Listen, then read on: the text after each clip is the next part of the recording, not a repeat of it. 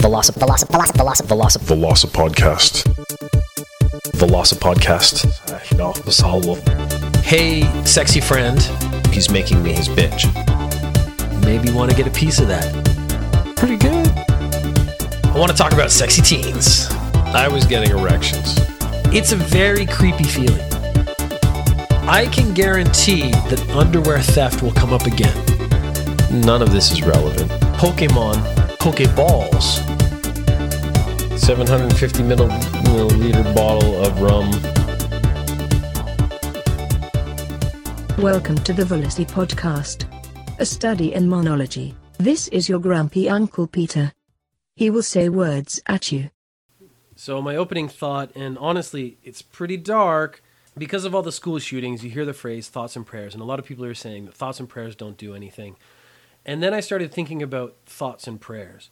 So, when someone does use that term, I suddenly became very interested in what are they thinking and what specifically are they praying for? Because no one actually says what the prayer is. So, first of all, your thoughts. Well, yes, everyone is thinking about like a tragedy like a school shooting. Because it's in the media and it's being shoved in your face, you're going to think about it. So, that immediately dissolves any sort of value or meaning from it because everyone's thinking about it, even people who might not want to think about it. But prayers is supposed to be an action. It's something you do. My understanding of prayer is something you kneel down at bed before you do before you go to sleep, but I'm sure that's just in cartoons and stuff. But when you pray, what are you actually praying for? Because if you're praying for the souls of the children who were killed, and maybe you want them to go to heaven, that's probably a pretty standard prayer, like, please God, accept these children into heaven. That's not a bad prayer. I actually am pretty on board with the idea. The problem is, the underpinning statement there is that school shootings aren't actually such a bad thing because it's getting more kids, more children into heaven faster. So you're kind of praying for more school shootings so you can get more kids into heaven. Otherwise, what you're praying for is less school shootings.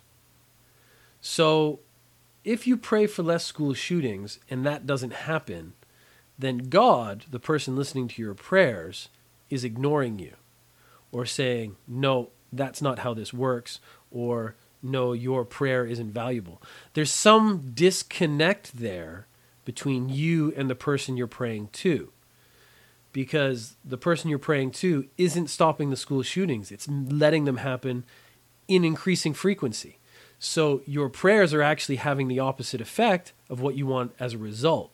So that in itself should give you a message because either God is saying your prayers are irrelevant and don't matter, or God isn't receiving your prayers in the first place, or God is actually hearing your prayers and saying, No, I'm going to do the opposite of that. I'm not actually negatively judging the people who use thoughts and prayers because what I really want to know is someone who has made this statement, what specifically are they praying? And I want to know, like, when they actually do the prayer, what do they say to God? Because that's the bit I think we're missing here. That's the bit of information that isn't getting revealed. What are you praying for? Because if we know what they're praying for, we can figure out if they're getting the results they want. And in cases like this, but in, in a situation like this, the efficacy of the prayer is actually the thing we should be looking at. Because if it works, then we can keep doing it. But if it doesn't work, we need to abandon that system and start doing something else.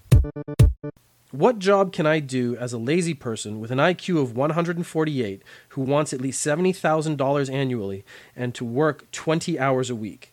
I think if your IQ was really 148, you would have been able to figure out this problem yourself and you wouldn't have had to come to Quora. As soon as someone includes their IQ in something, I immediately suspect that their IQ scale is incorrect. Primarily because the questions they're asking, if you're that smart, you would be able to figure out yourself if you want at least $70,000 a year, you are probably not going to be working 20 hours a week. There are probably some incredibly smart computer programmers who have designed programs that are essentially autonomous where they make that kind of money and they just spend their time maintaining the program. I could see that as a possibility. But otherwise, if you want to make that much money, I think you might actually have to get a job, and most jobs are eight hours a day, 40 hours a week. That's pretty standard in the world. You could probably go into some kind of creative industry and work fewer hours for maybe more success, but in that case, you're probably not guaranteed a $70,000 income. The fact that you have also put in here that you are incredibly lazy means that pretty much every one of these goals is going to be outside your range of ability because you would have to put some work into achieving something to be able to get the money and the time you're talking about. So, like I said, I don't actually believe you have an IQ of 148 because if you did, you would have been able to figure this out yourself. Because here I am with probably my very average IQ, and I figured it out in a few seconds. More Canadian bashing. If Canada is as nice as Canadians paint it, why hasn't been mass exodus from the US to Canada? Well, there hasn't been mass exodus from US to Canada because you're not allowed to just move to Canada. First of all, it's immigration. So, just like Mexicans trying to come into America, you don't just let them in. You can't just stroll across the border and become a resident. You actually have to apply for immigration. And if you don't offer anything to the country, your application can be rejected. So we're not going to have a mass exodus of Americans because they're not going to accept most Americans. Canada has very strict immigration rules, just like most countries. The only ways to get in are as if you offer something, so you have a high salary or a lot of money or a high skill set or you could try to get refugee status. But if you're coming from America, you're not going to get refugee status because you're coming from a rich country with its own support system. And so leaving that country isn't necessary for your survival. So why hasn't been mass exodus from the US to Canada? Because Canada isn't letting you in. And if you keep this crap up, we're going to build a wall and make you pay for it. This week is my birthday, and I received a present from my mother. Now, my mother is in Canada, and I'm in Japan, so she can't give me presents sort of easily or anything. So she sends me a package. This time it was a t shirt. I'm old enough that I don't want presents or don't really care about getting presents, but I do enjoy getting mail, which I find weird. And I think Amazon's business model is primarily successful because it comes in the mail. I think people, no matter how old they get, enjoy getting stuff in the mail. Like it's one thing to go to a store and buy something and you feel some sense of satisfaction, but there's a wholly different thing when a thing shows up at your house. It feels more like a present or it feels more like a surprise when it comes in the mail. And I would actually ascribe a lot of Amazon's success to the fact that they bring it to you, to your house, to your door. But I got a t shirt, and it's a very nice t shirt. But as you all know by listening to the podcast, that I've spent most of my life doing martial arts and judo, and it's a big part of my life. I wear a lot of sports clothes. I wear a lot of, uh, if I have my preferred brands, like I think anyone has with anything they do, a lot of, so I'll almost exclusively buy Adidas shoes. I I wear a lot of champion clothes. I like sort of just the C. I like things to be a little more subtle. Under Armour is really good, but it's gotten a bit trendy, so you got to be a little careful. I only buy stuff with small symbols on it. I don't buy things that say Under Armour or something like that. Uh, I do like the little like the UA they've put on if it's just on the chest or something like that. But the sports clothes I buy tends to minimize the branding of the sports clothes. That's sort of a thing I like. I like subtlety. I don't need to scream to people that I'm wearing a Nike shirt. That seems like a bit ostentatious. And if I'm going to do that much advertising, I actually think the company should, you know, kick back a little money to me for advertising for them or make the product cheaper for when I wear it. Maybe I don't hit the brand that they're looking for, so they might not want me to wear their clothes. Something I read about recently in one of the previous podcasts, I talked about one of the Jersey Shore guys wearing a brand of clothes and it becoming less popular as a result. So the company offered to pay him to not wear their clothes. It turns out that competing brands, so like let's say Gucci, would send a Versace bag to Snooki so that she would carry it around, and that would actually damage their brand. So they were sending competitors' products to the people on Jersey Shore so that they would wear them as a way of attacking their brand, which is really neat. It sort of rolls back to a previous podcast if you want to go back and listen to that one. I don't know what number it is. You'll have to go back and start at the beginning. But my mom did a very mom thing. She bought me a shirt, and the brand is about a quarter of the size of the chest. So, whatever brand it is, it's basically the only thing you're going to see. And she chose an interesting brand because I'm wearing the shirt right now, by the way, because my mom bought me a shirt, so I'm going to wear it. It's actually, and it's a very high quality shirt. It's really nice. It feels good. It's very soft. I'm sure it's mostly uh, synthetic products, but it's been designed by science, so it's been designed for me. But the brand is Tap Out. And in the martial arts world, Tap Out is the brand chosen by assholes. It is the guys that I respect or admire or are friends with essentially would never wear a Tap Out shirt. So I can only see one of two things happening. My mother went into a store and she says, I want to buy a t shirt for my son. And the person, of course, doesn't know who I am. Says, What's he into? And she says, He's into martial arts or he's into judo or something like that. And the person immediately thinks, Oh my God, what a douchebag. Let's sell them a tap out shirt. And then they tell my mom, you know, this is a shirt that's popular with martial artists, which is technically true, but it's popular with a very specific subset of martial artists, the douchebags. Because I know that no one in my judo club or any of the clubs I have attended have ever worn a tap out shirt. Or I've never seen them wearing one, and they wear a lot of athletic gear. So before when they change, you see them come in, they're usually wearing like sweats or sports stuff. They wear we wear sports shirts and undershirts while we're doing judo to sort of collect some of the sweat. So you see kind of people's branding. Now, almost universally in Japan in judo, it's Under Armour. So I wear a lot of that kind of just to fit in. It's almost social pressure, but you want to be like the people you're with. So I personally wear Adidas and Under Armour most. But the brand that has won out in martial arts worlds that I know of is Under Armour. And I have never seen someone wear a tap out. The tap out brand is connected to the douchebags, uh, MMA guys who want to go around getting fights and sort of want to be strong so that they can disrespect other people. Maybe the person in the store said, We have a ton of these. Here's an opportunity to sell one and get rid of it. Maybe the person thought, Oh, everyone who does martial arts is a dickwad. This is the kind of stuff they like. I'll sell it to this lady. She won't know the difference. Uh, if she showed her the shirt, again, high quality shirt. So my mom's probably like, That's a nice shirt. I'll get it for my son. It'll be fine. The alternative theory is that my mom thinks I'm a douchebag and actually knew the association and put it together. This one's far less likely because I don't think my mother would know the association of a sports brand with a group of people. It's basically outside of my wheelhouse at my age. Certainly, as a slightly older woman uh, compared to me, she's going to be more out of touch.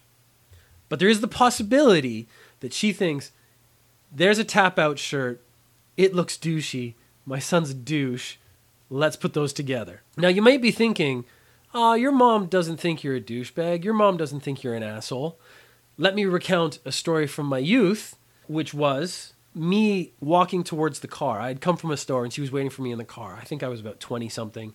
And I get in the car and she looks at me and goes, You know that show you like? Of course, I didn't know which show she was talking about. I was like, No, no, which one? She goes, You know the one in space where they fly around? And I go, Yeah, yeah, you probably mean Star Trek. She goes, You know those people in that show uh, the the aliens with the ears. And I go, yeah, the Vulcans. She goes, they have no feelings, do they? I go, no, no, they they're, they're supposed to be emotionless. They they only care about logic. She goes, yeah, you're kind of like them. What she was trying to say is that my face and expressions are basically devoid of emotions. And that was a fairly warm interaction between us. So I'm not saying my mom doesn't love me. She does. But certainly she doesn't understand all my life choices. She doesn't get the fighting. She thinks it's horrible. She doesn't get the way I've chosen my life path for sure. One of the things that I do remember of her coming to one of my earlier judo competitions, so I was probably in my late teens, and this was the first and last time she ever attended a judo competition. Because in my second or third fight, I got the opponent I was fighting in a choke. And so you're allowed to choke people until they're unconscious or they give up in judo. That's fair game. The thing is, when I was choking this young man, probably about a similar age, so in his late teens, he was looking at my mom. He was looking directly at my mom and made eye contact with her as I was choking the life out of him. Now, she says his hand went up in a gesture of pleading supplication, like, please stop your offspring from murdering me now, please.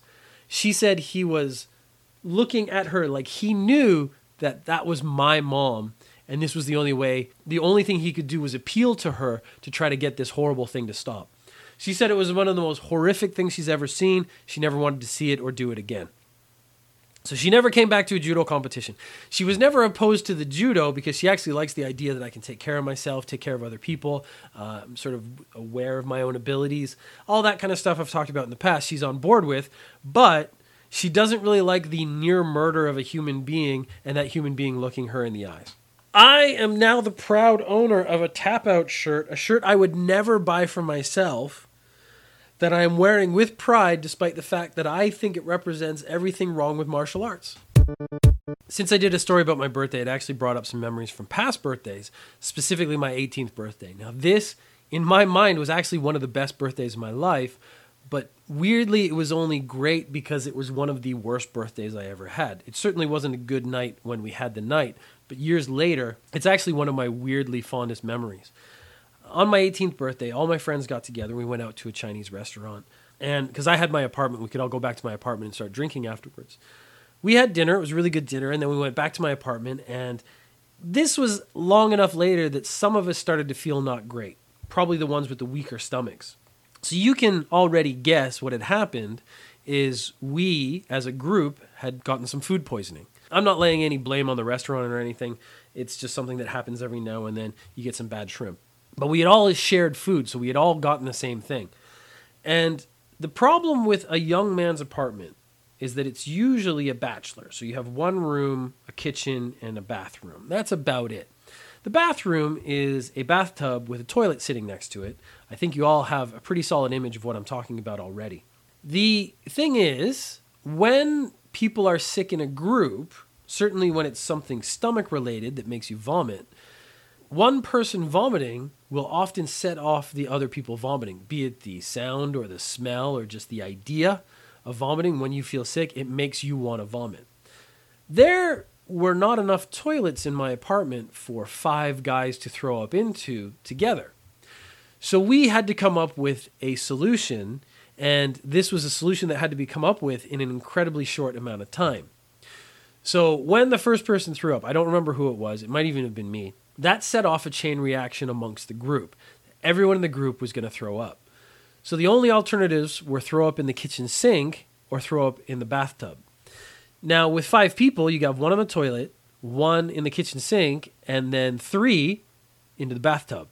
Those were the only options. Otherwise, again, young guy, never thought in my life to buy buckets. Uh, I don't even know if I had a waste basket.